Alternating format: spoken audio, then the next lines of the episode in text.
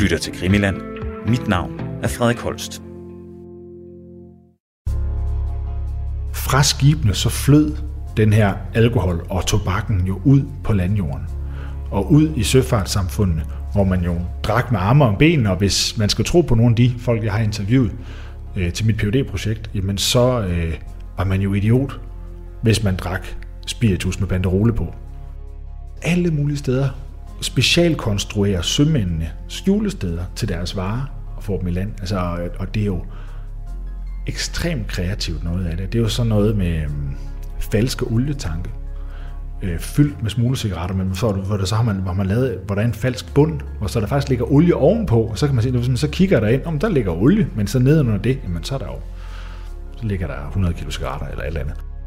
Så man sejler til Østtyskland og til Polen, hvor øh, de kommunistiske styre har, eller styre har øh, en, en vigtig grund til at, at sælge smuglercigaretter til øh, vestlige smuglere. Et er, at man på den måde får vestlig valuta. Man får også undergravet de vestlige økonomier ved at kan man sige, fjerne nogle, øh, et, et indtægtsgrundlag fra den danske stat for eksempel. Og så sælger man cigaretter til fordel for informationer. Det, der så skete, når smuglerne gik i land, det var jo ofte, at de kom der med vestlige forbrugsgoder, ekstremt mange penge på lommen, og så fornøjede de sig bare i det polske natteliv, indtil at de ville hjem igen. Så de erindringer, der er der fra perioden, peger jo på, at de horede og drak som vilde i det polske natteliv øh, og i de polske byer, indtil turen den gik hjemover.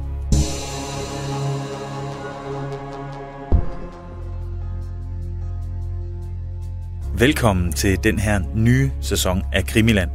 Vi lægger mordet på Olof Palme på hylden for en tid og bevæger os videre fra Æderkopsagen og 40'erne og 50'erne. Mit navn er Frederik Holst. Jeg er din vært, og gennem sæsonen vil jeg se nærmere på en ret speciel periode af dansk kriminalhistorie, nemlig 60'erne og 70'erne. For perioden var præget af mere frihed, flere muligheder og økonomisk opsving. En tid, hvor 2. verdenskrig for alvor har sluppet sit tag i Danmark, og befolkningen nyder godt af de nye muligheder, som de åbne grænser fører med sig. Men med nye muligheder følger også nye udfordringer. Ikke mindst for ordensmagten. For med en befolkning, der lige pludselig bliver præsenteret for en ny seksualmoral, åbne grænser og narkotika, så er der rigeligt med steder, kriminaliteten kan blomstre. Jeg er søn af en politimand, så gennem min opvækst er jeg løbende blevet fodret med min fars historie om politi, røver, lommetyve, pusher, stofmisbrugere og meget, meget mere. Det var historier, der altid kunne holde mig fastlåst ved spisebordet, selvom aftensmaden for længst var blevet spist. For historierne fascinerede mig, både for hvordan politiet og de kriminelle altid har indgået i et konstant spil katten efter musen – og så for alle de skæbner, der har været berørt af politiets arbejde og de kriminelles handlinger.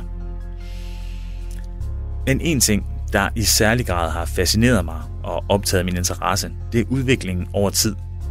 Det er, hvordan gummirokker blev til rockere, og hvordan narkomarkedet udviklede sig fra et par hasboder på Christiania til en kamp eller krig om narkomarkedet i alle større byer. Gennem min fars historie har jeg kunne få belyst store dele af historien fra 80'erne og frem. Men hvordan blev 80'ernes kriminalitetsbillede egentlig skabt? Og hvad kom der før det? Det har jeg sat mig for at se nærmere på. Så for det, der tager jeg et kig på den kriminalitet, der var med til at lægge byggestenene for, hvad vi ser i dag. Så for at gøre det, så tager vi fat på et nyt tema her i Krimiland – og vi starter, hvor Julie og jeg sluttede med æderkoppen, nemlig kriminaliteten i 60'erne og 70'erne. Lang tid inden gummirokkerne blev til banditters, og inden smuglerlasten skiftede fra at være cigaretter til at være has og kokain. Velkommen til en ny sæson af Krimiland. En sæson, vi kalder Det Store Tag Selvbord.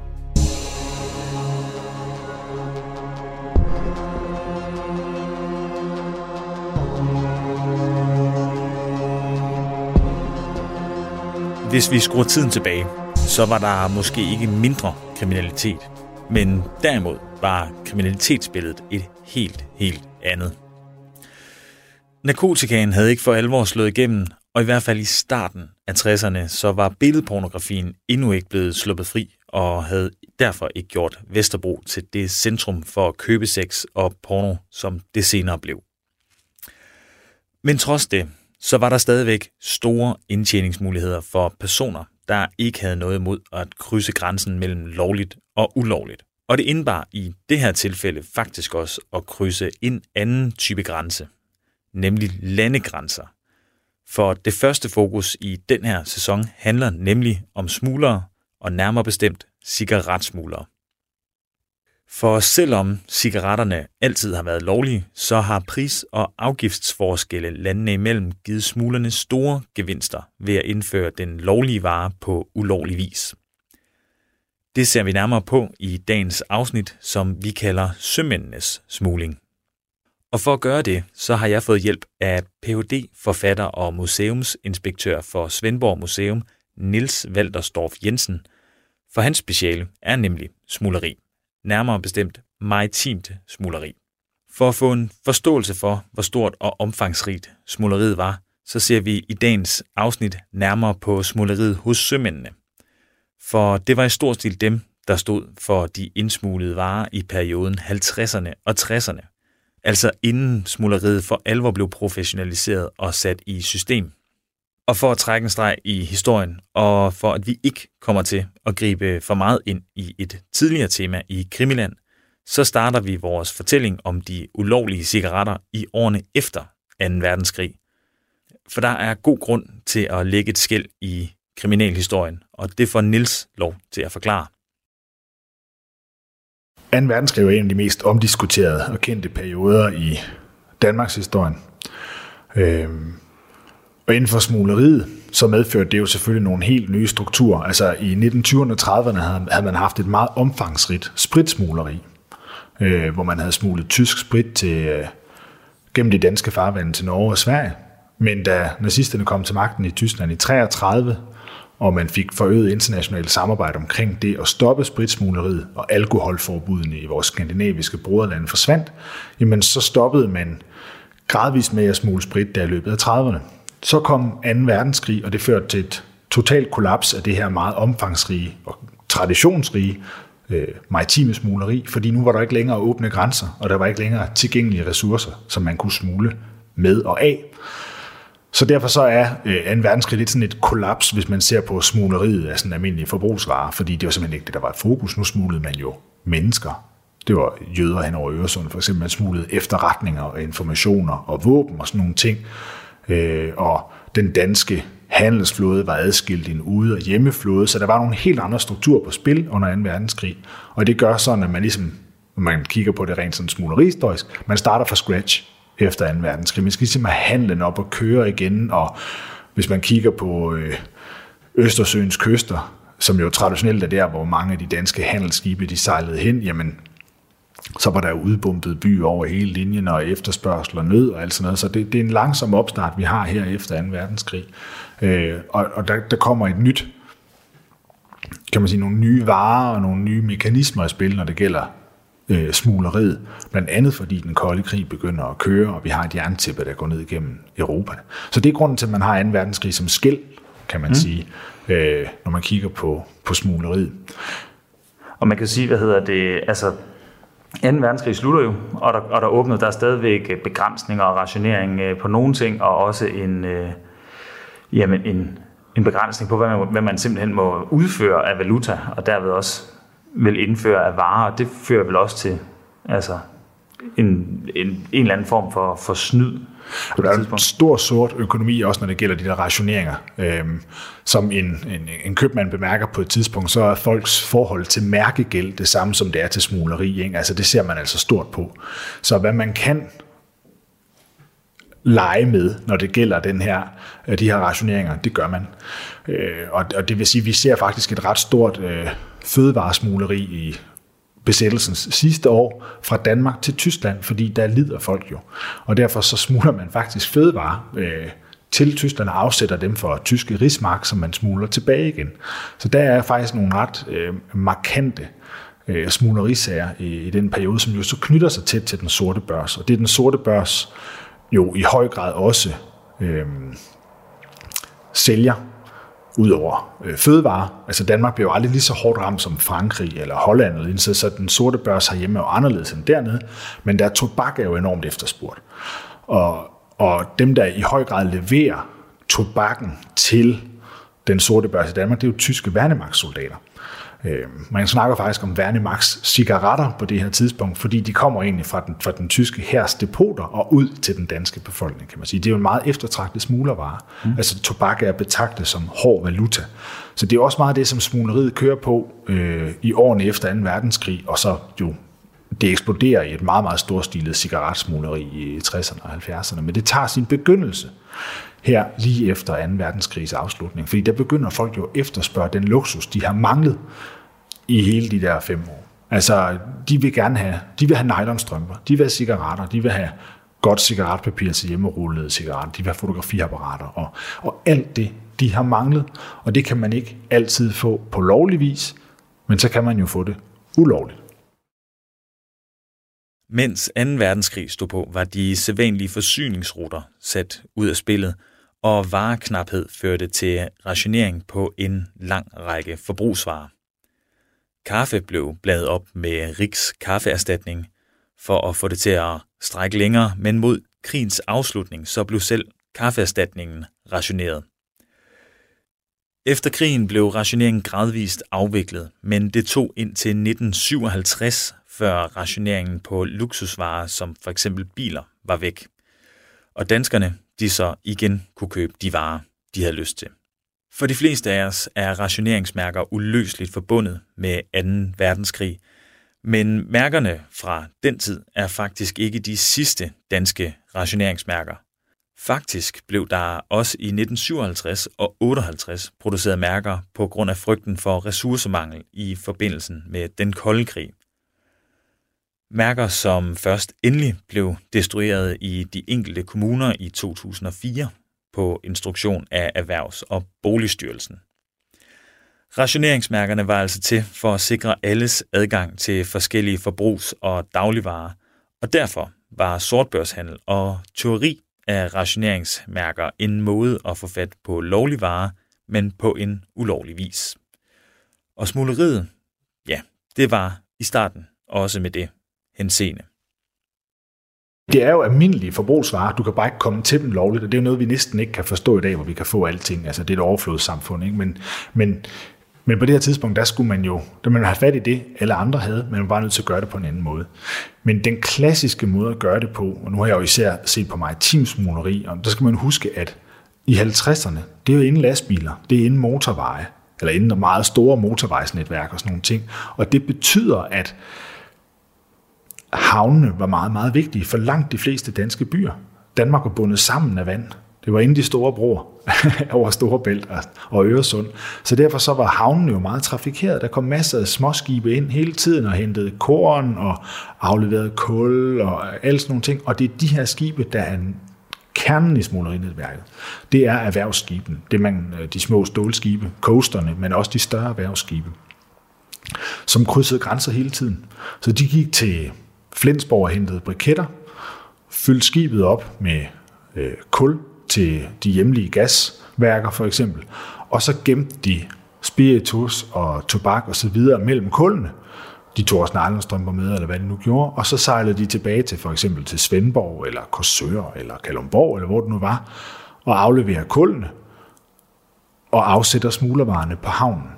Så i dag er det jo også sådan, at hvis man har en havn, øh, så er den jo ofte afspærret, sådan en såkaldt terrorsikret havn. Det er noget, der er kommet efter 9-11.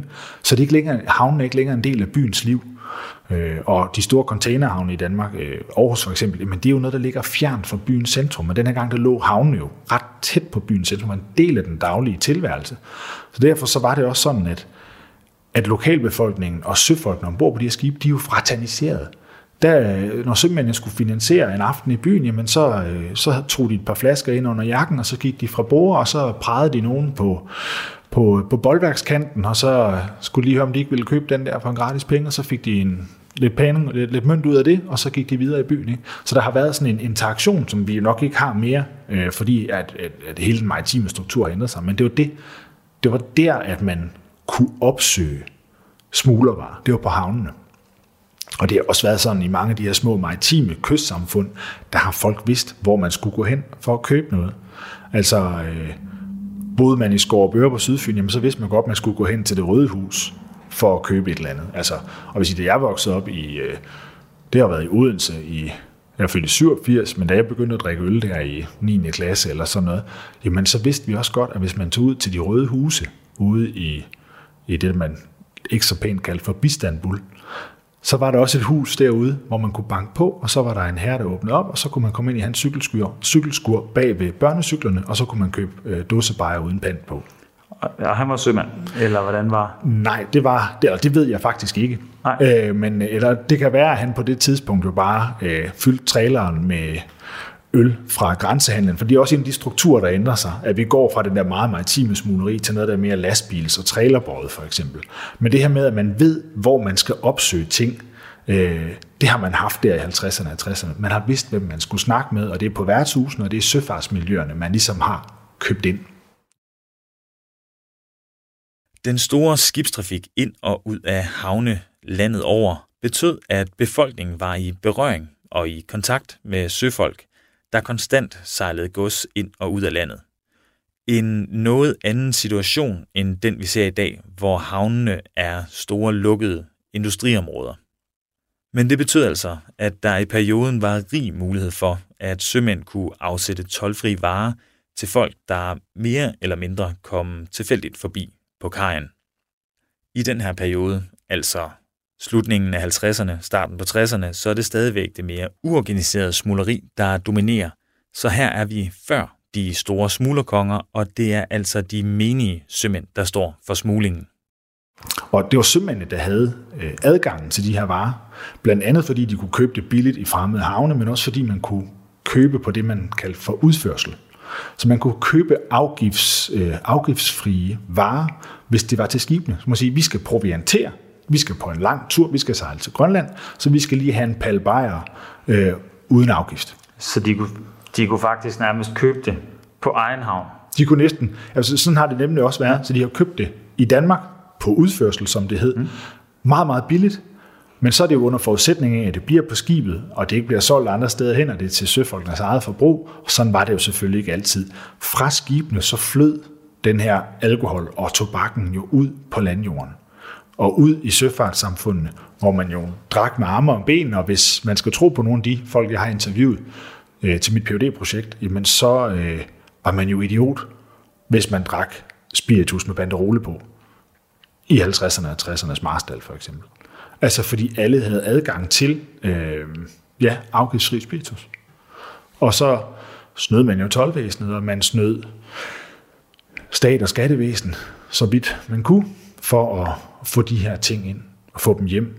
Og det bliver også relativt mm, velorganiseret, og det er også det. Så de her små havnesmugler, nogle af de eksempler, jeg er kommet med nu, det er jo folk, der lige går fra bruger med to flasker spiritus under jakken, men det er jo altså også øh, altså pseudo-professionelle smuglerkredse, vi taler om, altså bestillingssedler og, og, og meget stort omfang. Det er flere hundrede kilo tobak om året, og det er jo, når man tænker på den der småskibsfart, der pisker frem og tilbage mellem Danmark og Tyskland, de kan jo godt nå altså 50 ture på en sæson eller sådan noget. Og derfor så kommer der jo vanvittigt mange mængder af de her ind, øh, af spiritus og tobak. Og, og det er jo noget, der virkelig, det, det er noget, der er i effekt i, øh, i løbet af hele, altså i 50'erne. Og det er de alle de danske havne. I København har det jo et rigtig stort omfang, og der kan ældre pensionerede toller jo fortælle om smuglere, som hedder sådan noget som fars søn, eller sølvreven, eller sådan. Altså, så de havde jo også en vis øh, professionalisme. Altså tollerne? Ja, nej, det, det smuglerne, smuglerne havde ja. det der øgenavn, okay. men tollerne kan fortælle om, hvordan mm. det var et, altså et værtshusmiljø, hvor sømændene, de jo, ja, øh, stødt på faste smuglere, som havde gjort til deres levevej. Øhm. Og men, men der er jo, vi har nogle rigtig fine erindringer fra den her periode fra søfolk, der fortæller, hvordan det var, ikke? Altså, hvordan det var at starte som ungmand eller skibsdreng på, øh, på stålskibene, og så få at vide, jamen, nu skal du høre, du får ikke særlig meget hyre, men hvis du øh, lige køber øh, fem flasker vodka i, øh, i udførsel fra hovmesteren, øh, og så, lige går, så skal jeg nok vise dig, hvordan du får dem fra bord, når vi går i land, og så øh, kan du sælge dem videre, og så har du til en bytur.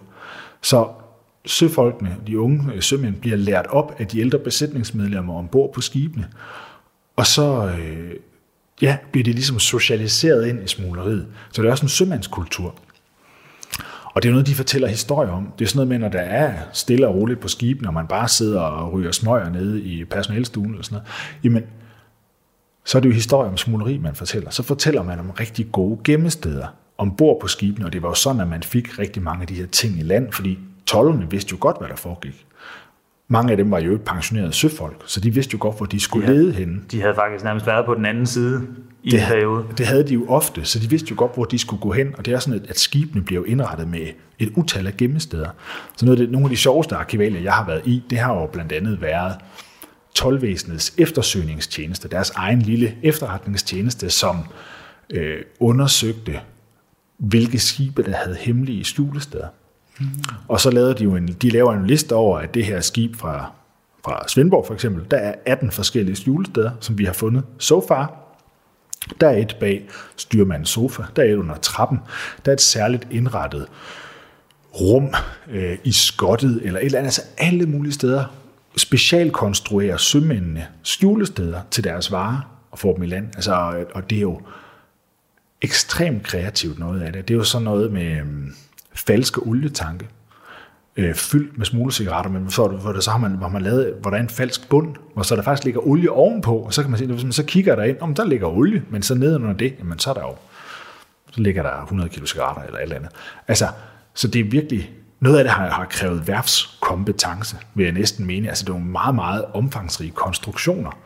Øhm. Jamen, det lyder jo altså sådan, om ikke, hvad kan man sige, ikke organiseret ud over, hvad kan man, øh, ikke organiseret ud over skibets sider, så, men så alle har været med på den. For ellers så får man vel ikke lov til at sætte, øh, altså svejse en falsk, falsk bund i en oliet, øh, olietank, eller... Og, og det, der er du inde på noget vigtigt. Altså jeg tror, det har været meget øh, acceptabelt i de her øh, søfolkskredse. Altså, det har bare ikke været noget, man så stort på. Altså, det er sgu fint nok. Det er jo øh, nogle af dem, jeg har interviewet, har sagt.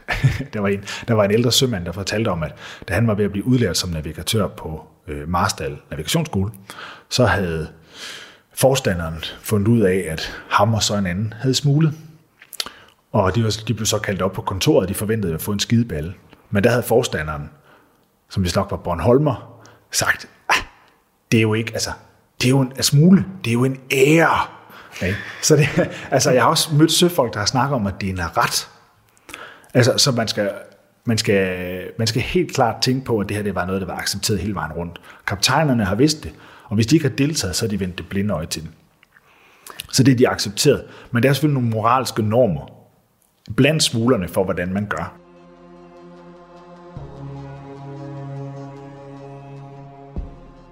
Der flød tobak og spiritus ud fra skibene i havn, men det var altså ikke alle de afgiftsfrie varer, der var indkøbt i udlandet.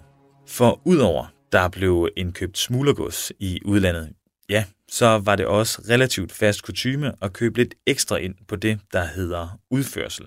Altså ting, der skulle indtages som bord på skibet, mens det ligger i internationalt farvand og derfor var fritaget afgift.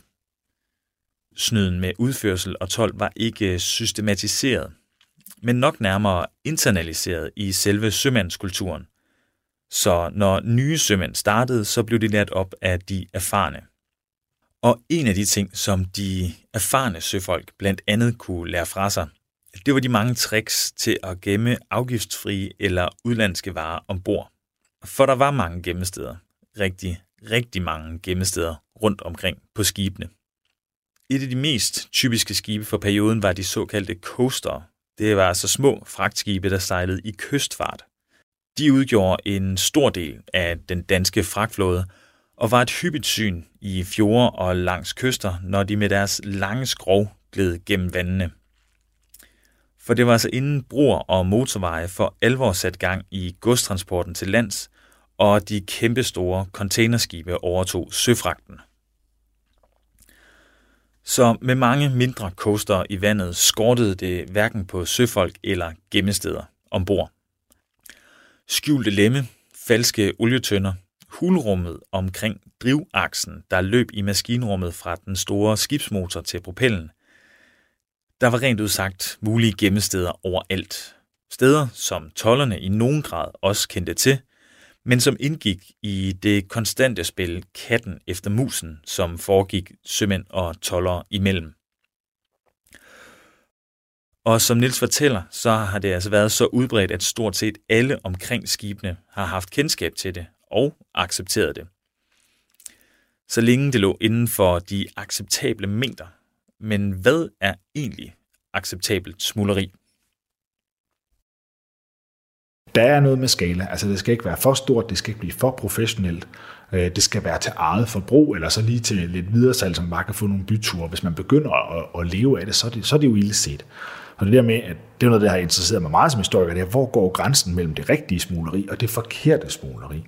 Men sømændenes opfattelse af det rigtige smugleri, det er ikke noget, der er for voldsomt i skala, og så skal det være sjovt. Det skal være noget, man kan fortælle videre. Så jo mere kreativt et gemmested det er, jo bedre. Altså, hvis man tager noget, noget spiritus og altså, øh, gemmer det i fryseren blandt spejepølserne, eller hvis man har de der særligt konstruerede rum, eller sådan noget. Jamen jeg tænker, hvis vi lige skal prøve sådan at se et, og det er jo typisk coaster, eller i hvert fald, i ofte var det coaster, ja. de sejlede på store stålskib, ikke også? Ja. ja.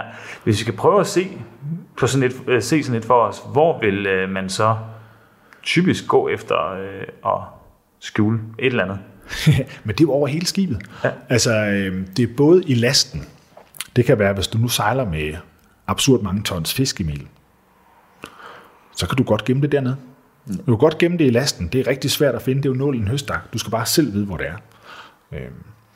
Du kan også gemme det altså inde på dit eget kammer, eller i øh, messen, eller hvor det nu end er henne. Altså nogle af dem, øh, altså det er jo det, sømændene virkelig fortæller med glæde om, når jeg snakker med dem, hvor var deres favoritgemmested. Jamen, der var en, der fortalte, at man havde, de havde sådan en slags mast på hans skib, og der lige tollerne aldrig. Så hver eneste gang, at han skulle smule et eller andet, så fyldte han sådan en sort plastiksæk med jamen, altså fem kartoner cigaretter eller et eller andet, og så hejste han det op i masten. Fordi der tollerne kiggede aldrig op. Øh, så simpelthen ikke engang et, hvad hedder det, reelt gemmested, det blev bare taget ud af syne? Ja, men altså, der var en anden en, han sagde, at hans den bedste strategi, han kendte, det var egentlig lige præcis at gøre det in your face. Så han lagde det, simpelthen, han, smug, han satte alle sine øh, papkasser med smuglervarer, satte han ind på kajen, ind under landgangsbroen. Altså, der er aldrig nogen, der kigger i tomme papkasser, sagde han. Nej, det er selvfølgelig rigtigt. Ja, ja, men, altså, og, men så er der dem, der virkelig går øh, amok i kreative løsninger. Ikke? Altså, så er det falske rør øh, i, i maskinrummet, som bliver fyldt med, med cigaretter, for eksempel. Og der skal man jo være maskinist for at vide, hvad, hvad laver det rør der? Øh, der er også andre, der bærer, altså bærer cigaretter ind i franskbrød, og altså alt muligt. Altså det, det, man har næsten indtryk af, jo mere, altså, at det, kreativiteten er den halve leg. Det handler ikke så meget om cigaretterne eller de penge der, det handler mere om sporten i smugleriet. Og der er øh, tollerne jo en modstander, som det er sjovt at snyde. Øhm, så der har været sådan et, et, øh, der er nogen, der beskriver det som røver og soldater, af de smuglere, jeg har snakket med. Men det har virkelig været udbredt blandt øh, smuglerne, og det har været sådan en ting, man skulle oplæres i. Øh, og det giver street credit. Altså det er sådan, man bliver sejere af det, fortalte nogle af de her små øh, øh gamle søfolk mig. De har jo været 16-17 år gamle der i 50'erne, 60'erne, da de startede med at smule. Jamen, man fik stjerner på skuldrene af det. Altså den gode idé. Den gode idé. Altså man viser sig som en fandens kal på en eller anden måde ved at gøre det der, og man er, man er kreativ, man er hurtig i pæren. Ikke? Så det er også sådan en... Øh, det er også en intellektuel leg, altså man skærper skærper altså, sanserne. Man skærper sanserne, og man, man går hele tiden og leder efter gode skjulesteder og sådan noget, og der kan virkelig være mange skjulesteder på et skib. Altså, og det har en meget lang historisk tradition, altså det er noget, det er noget vi har inden for smuglerhistorien, det er noget, man kan se altså, tilbage fra 1700-tallet. Altså, man har altid brugt skibene som gemmesteder, fordi der er jo ret mange steder. Både i lasten, men også altså, hemmelige rum og alle mulige andre steder. Under vandlinjen kan man også gøre det, altså øh, hænge ting ud, eller alt muligt andet, ikke, når man ligger til kajs? Jamen, jeg tror, jeg har hørt en historie for nylig, eller ikke for nylig, 10-15 år siden, om nogen, der ville smule noget til Grønland, og netop lavede den der med at smide noget på en palle, og så væklodder på pallen, binde til skibet ned i vandet. Og så havde de jo så ikke tænkt over, når skibet så begyndte at drive fremad, så, ville den, så ryger det op i vandlinjen, ah, ja. og så blev det opdaget. Ja. Men, øh, men sådan, jamen, jeg kan huske, en af de ting, øh, du beskrev i, i din PhD også, altså, det er jo det her med, at man tænker, jamen, nærmest skibets anatomi ind mm. i sin smugling, altså, og det gør tollerne næsten også, altså det her med den store øh, stålcoaster, hvor der er den her lange drivakse fra motor til, øh, hvad hedder det, propel. Ja. Hvor man så skjuler ting ind i. Det, det er jo, altså... Det, det, det, det, gør de bare, det er jo, og det er også ankerspillene. Så det var, og det var sådan nogle faste gemmesteder. Så det tollerne altid gjorde, hvis de ligesom skulle drille søfolkene, var at bede dem om, ja, lige at tage ankeret op. Mm. Eller rulle ankeret i. Fordi så smadrer du jo det smuglergods, der faktisk ligger i ankerspillet. Øhm, så det var jo sådan en fast leg, at de ligesom testede hinanden på, på den måde. Øh, og det foregår jo stadigvæk, altså når jeg snakker med, med, altså, med skibskontrollen i dag. Altså det er jo, der er nogle af de der øh, gemmesteder, som jo er, altså har været faste, klassiske sømandsgemmesteder igennem 200-300 år. Ikke? Øh, men dem kender tollerne jo. Så det er jo ikke de mest kreative af dem. Altså de mest interessante, det er jo dem, der jo som sagt kræver altså et værft næsten for at få det bygget. Øh, så det er jo, øh, kan man sige, hvor, hvor man ændrer konstruktionen af motoren. Eller du tager noget af skibssiden af, og så laver et hemmeligt rum, og så sætter siden tilbage. Altså, øh, så du udnytter de der hulrum, som, der, som jo er et skib, for at det kan flyde. Ikke? Øh.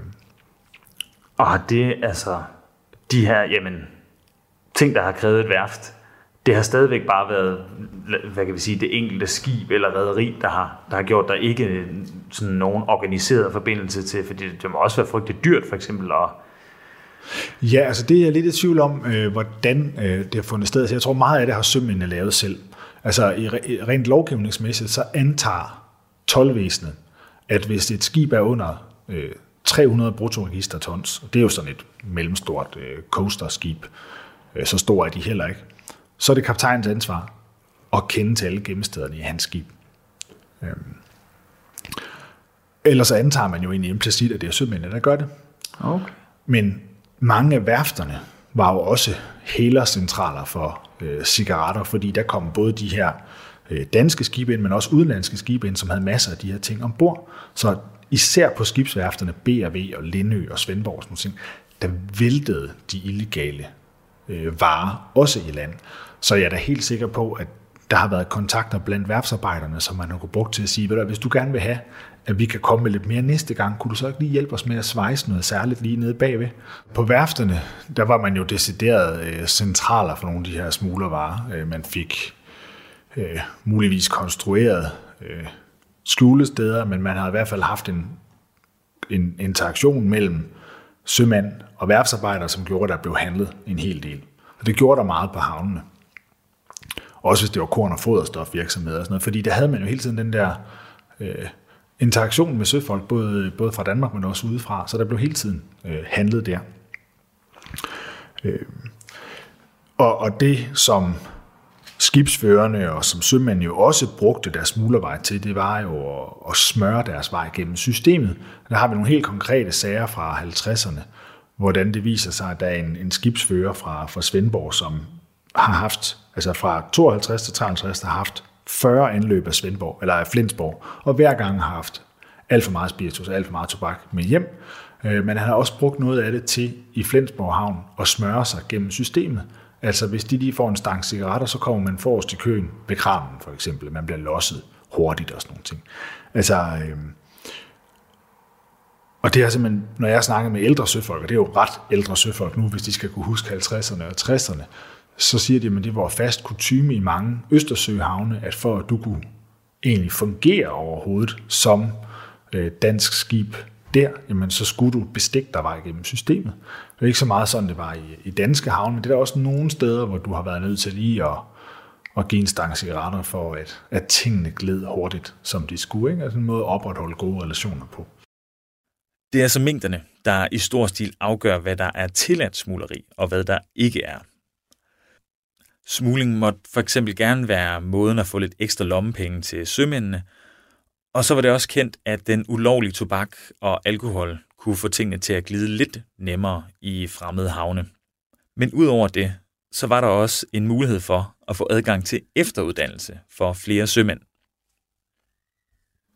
Sømændene, de, de institutionaliserede det også, altså de gjorde det til sådan et, øh, altså en, en del af det, af deres sådan økonomiske formål. Altså, jeg har flere eksempler på søfolk, som jo gerne vil på navigationsskole, og det kræver en ret stor opsparing.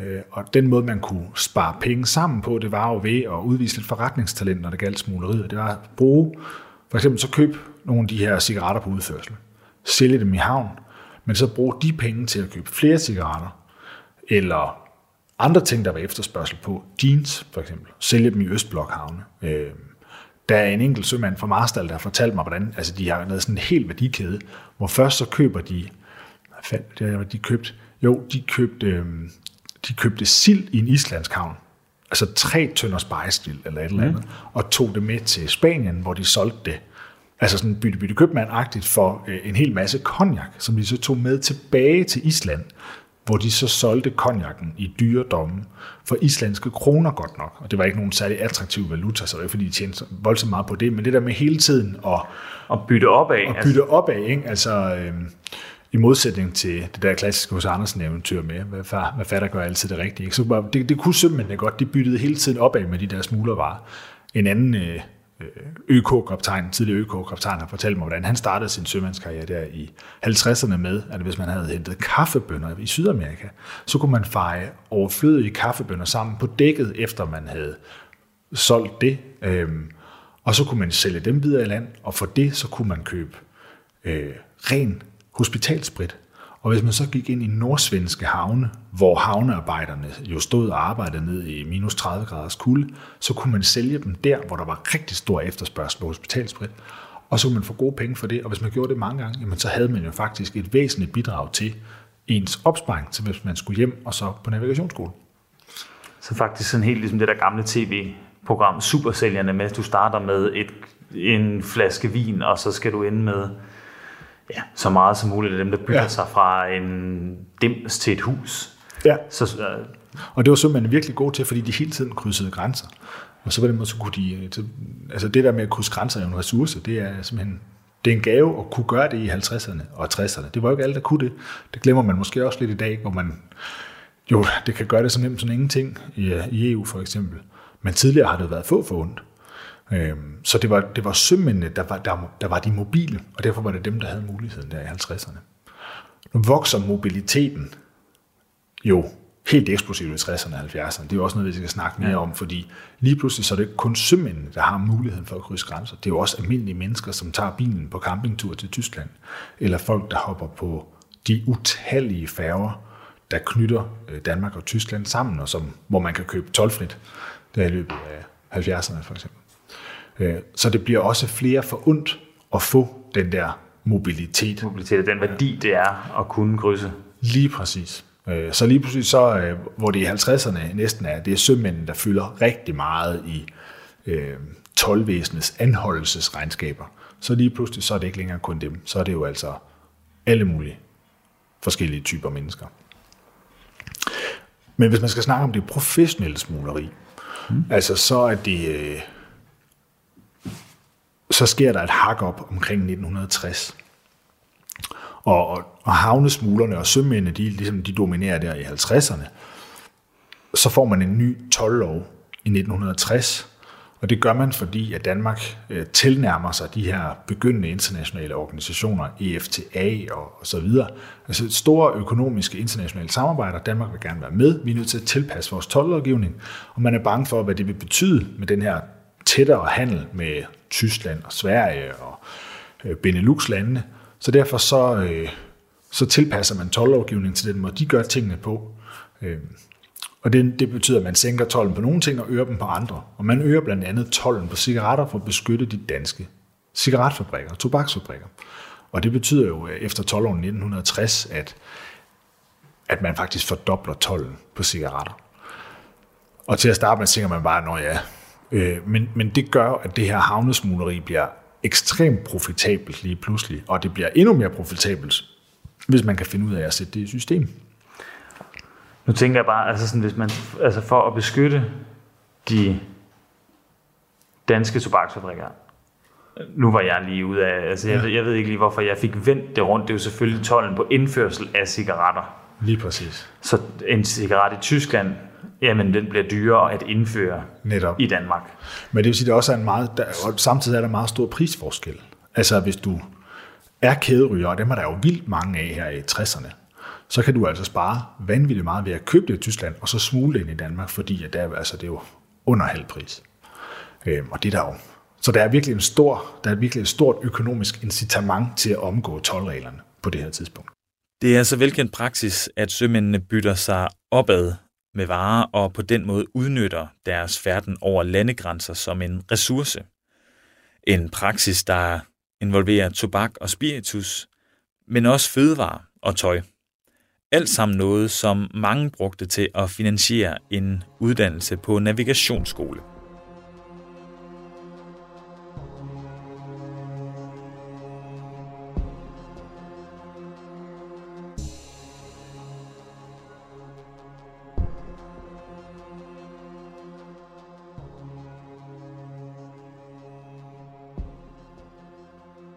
Men navnligt cigaretterne blev den store indtægtskilde, og særligt efter den nye 12-lov, der kom i 1960, som betød en massiv tolvstigning på tobak. Og når en pakke rød prins kunne indkøbes i Østlandene for bare en krone, og prisen herhjemme var omkring 6 kroner, ja, så er det nemt at se muligheden for en fornuftig avance. Og når vi nu er ved cigaretpriser, så kan 6 kroner jo lyde af lidt, men indregnet inflation gennem årene, så var der faktisk tale om en pakkepris på 60-70 kroner, alt efter hvornår i 60'erne man regner. Så cigaretterne var faktisk dyrere dengang, end de er i dag. Igen en ting, der taler for, at smugleriet kunne blomstre. Og det er netop det, som nogen får øjnene op for. Så her begynder vi at stifte bekendtskab med personer med navnene som Ben Ricardo, Divansvend og Sofakurt. Men det hele starter med Blask. Alexander Blask. Det øh, er der flere fra den københavnske underverden, der ser her omkring 1960. Hov, altså der er jo lige pludselig opstået en ekstremt lukrativ forretningsmodel. Den første, der ser den model, det er en smugler, der hedder Alexander Blask. Og øh, Blask, han starter sin smuglerkarriere ved at altså, jeg opkøbe cigaretter fra havnesmuglerne og så sælge dem videre, men ser muligheden for, at det her det kan, det kan sættes i system, det kan blive endnu vildere. Så han ligesom sparer mellembenet væk, og det er jo sømanden. Mm. Så han begynder selv at opsøge fremmede havne i speedbåde, og så piske tilbage gennem international farvand til Danmark med meget store ladninger af cigaretter, og så afsætte dem. Så han køber en af Nordens hurtigste fartøjer, den, øh, en speedbåd, som slet og ret hedder Smokler. Altså, det er ikke så... det er ikke så diskret. Nej. så han, øh... Men der er vel også en grund til, nu, nemlig, altså han, kan, han, hvad kan man sige, nærmest har råd til ikke, eller han behøver ikke at være diskret, fordi nemlig også, når du siger, øh, en af Nordens hurtigste både, altså mm. 12 hvilke, hvilke både prøver de ligesom at følge efter i? Altså det var ikke Nordens hurtigste, kan man sige. de var håbløst bagud. Øhm, jeg tror, der blev man taget lidt på sengen af den her 12 man jo selv havde skabt. Øh, man havde skabt det her incitament til storsmugleri, men man havde ikke ligesom sat flere penge af til kontrol samtidig. Så tolvvæsenet sejlede rundt i sådan nogle tøf tøf både, som kunne sejle måske 15-20 knop, hvilket jo egentlig er relativt hurtigt, men sådan et smuglerfartøj kunne sejle øh, 35 knop. Så de blev jo agterudsejlet super hurtigt, og man havde ingen, øh, man havde jo 3-4 fartøjer eller et eller andet, så man kan jo slet ikke hamle op med, med de øh, mængder af smuglerbåde, der efterhånden pisket hen over Østersøen. Altså, der er nogle 12 medarbejdere, som talte om, at det var en helt flåde, der sejlede over Østersøen. Altså i 68, der beslaglagde 12 80 speedbåde, og smuglerne fortsatte jo bare. Altså, øh, de piskede frem og tilbage. Nogle gange kunne, kunne de jo gøre det flere gange dagligt, og det er det, man skal huske. Det her med, at vi, vi ligger jo meget, meget tæt på Tyskland. Danmark ligger tæt på mm. Tyskland, så på en god sommerdag, hvor, hvor vandet det er fladt, jamen så kan en speedbåd jo noget derned på altså, nogle timer fra de, fra de helt sydlige kyster. Ikke? Og så øh, skal man jo bare fylde dem med cigaretter, og så sejle tilbage igen. Så nogle gange, så de, der, var, der var der er enkelte eksempler på, det, at de har nået flere ladninger om dagen, men ellers så var det op til 3-4 ladninger om ugen. Og hver ladning i sådan en smuglerskib, som Alexander Blask havde, det er en halv million cigaretter. Og fortjenesten på sådan en halv million cigaretter, det var cirka 100.000 per last. Så pengene væltede jo ind. Ja, fire, altså, det er vel 400.000 om ugen, eller hvad var det, 3-4 øh, ladninger om ugen, ja. cirka. Det er for de store smuglerbander. Ja, for de, og så i 60'erne, 100.000, ja. det har været lidt mere i 60'erne, end det er i dag. Ja, det har været vanvittigt mange penge. Alexander Blask får sat smugleriet i system. Han får skåret sømændene ud af ligningen, så han nu sidder med hele fortjenesten selv. I speedbåden, der er pudset nok hedder smokler allerede inden den kommer i Blasks besiddelse, så sejler han til Østlandene og køber ind af smuglervarer. Og speedbåden smokler sikrer, at Blask aldrig, som i aldrig, kan blive indhentet af tolvvæsenet. Øh, og de, lige pludselig så lå smuglerne jo i toppen af det kriminelle hierarki, og tolvvæsenet havde meget, meget svært med at stoppe dem her fra start 60'erne og frem til 869. Det er først der, tolvvæsenet begynder at skrue bissen på, og det var meget, meget vanskeligt for dem. Øh, de havde meget lidt øh, kan man sige, samarbejde med andre myndigheder, Søværnet for eksempel. Øh, så der var ikke nogen radardækning. Så smuglerne, de, de skulle bare finde en god kyst et eller andet sted på Langeland eller Lolland, øh, og så kunne de sætte, sætte deres varer af. Øh, forud, altså, de havde alle kortene på hånden, smuglerne der i 60'erne, og så fik de kørt de her store partier cigaretter til, ofte til store virksomheder i nærheden, og afsat dem der via kantinedamerne. Øh, men det er distributionen, der lige pludselig går hen og bliver kildesælen, fordi det at få fat på dem og sejle dem til Danmark, det er ikke problemet. Problemet er faktisk at komme af med dem igen, fordi man får så store mængder ind. Det, der er det særlige ved den her situation, det er jo, de sejler jo ikke bare til øh, Vesttyskland og køber op af lovlige cigaretter og sejler tilbage. En af grundene til, at det bliver så profitabelt for smuglerne, og det er Alexander Blask den første til at gennemskue, det er, at man ligesom drager fordel af den her systemiske konflikt, som Østblokken er i med Vesten på det her tidspunkt, den, kold, den kolde krig. Så man sejler til Østtyskland og til Polen, hvor øh, de kommunistiske styre har, eller styre har øh, en, en vigtig grund til at, at sælge smuglecigaretter til øh, vestlige smuglere. Et er, at man på den måde får vestlig valuta. Man får også undergravet de vestlige økonomier ved at kan man sige, fjerne nogle, øh, et, et indtægtsgrundlag fra den danske stat for eksempel. Og så sælger man cigaretter til fordel for informationer.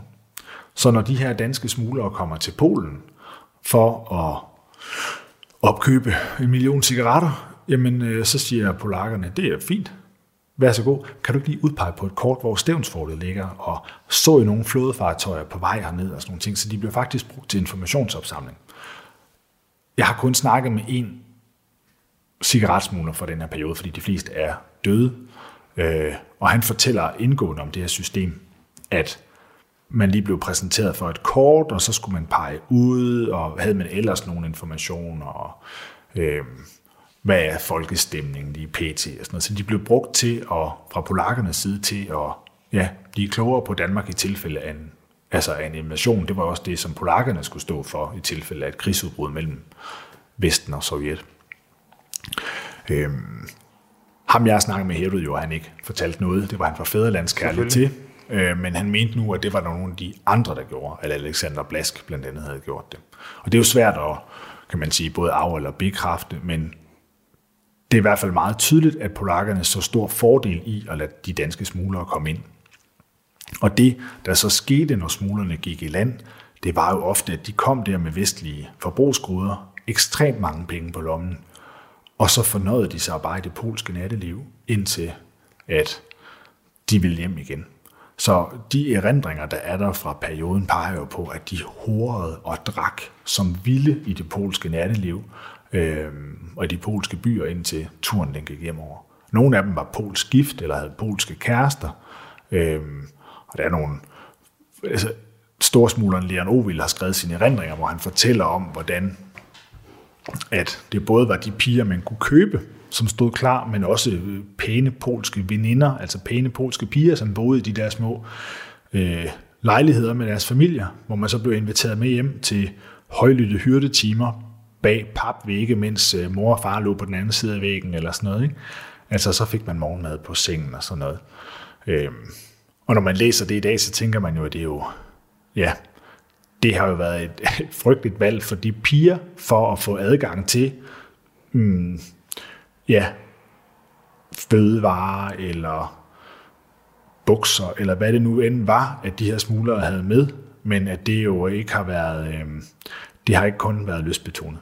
Det virker Nej. ret overbevisende.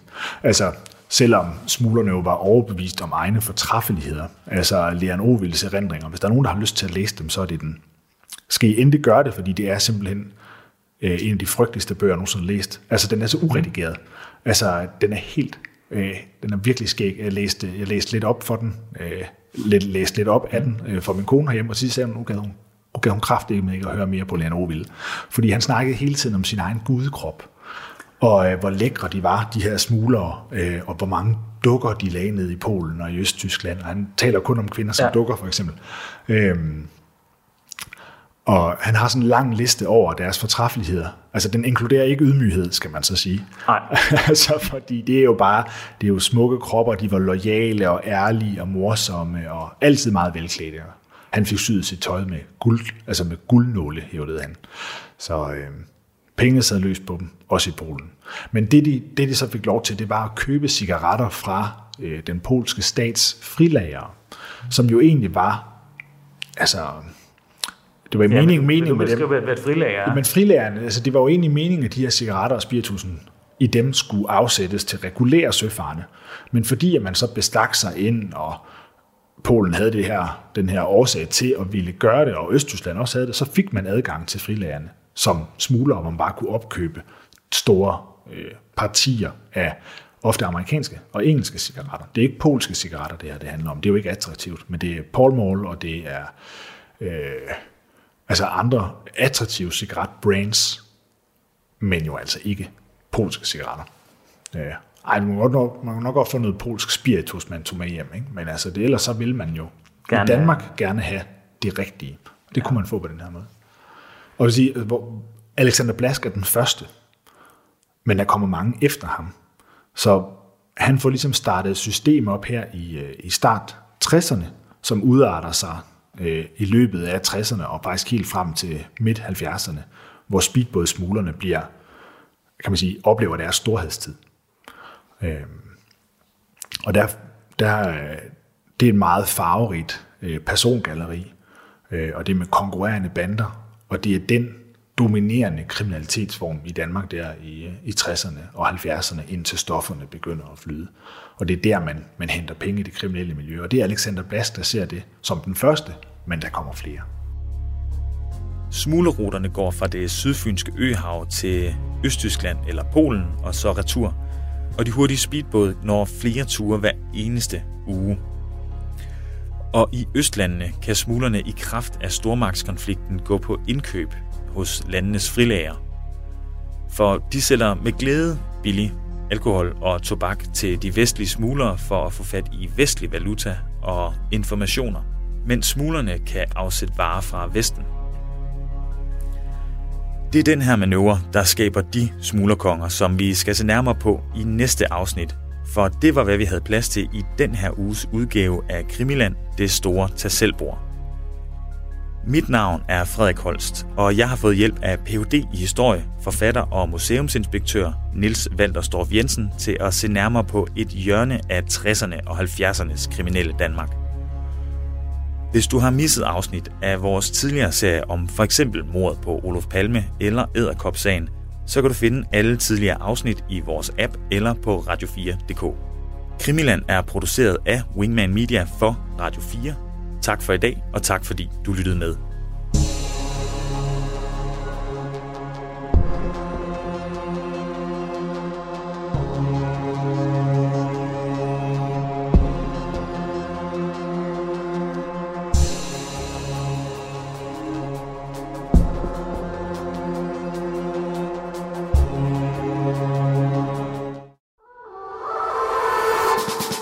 John Paul George Ringo det er nærmest et børnerim. I årvis har man diskuteret, hvem der egentlig var den femte Beatle. Jeg synes ikke, det er helt forkert at sige, at The Beatles er en af de 20. århundredes største myter. Over sommeren sætter Beatles-nørderne Christoffer Lind og Niels Jakob Myge jagten ind på at finde den, som har gjort sig fortjent til titlen. Nu skal vi have det etableret en gang for alle. Hvem var den femte Beatle? Fra store personligheder til anonyme vandbærere, dramatiske livshistorier og tragiske skæbner. Og selvfølgelig med massevis af god musik. Lyt til jagten på den femte Beatle i Radio 4's app eller der, hvor du lytter til podcast.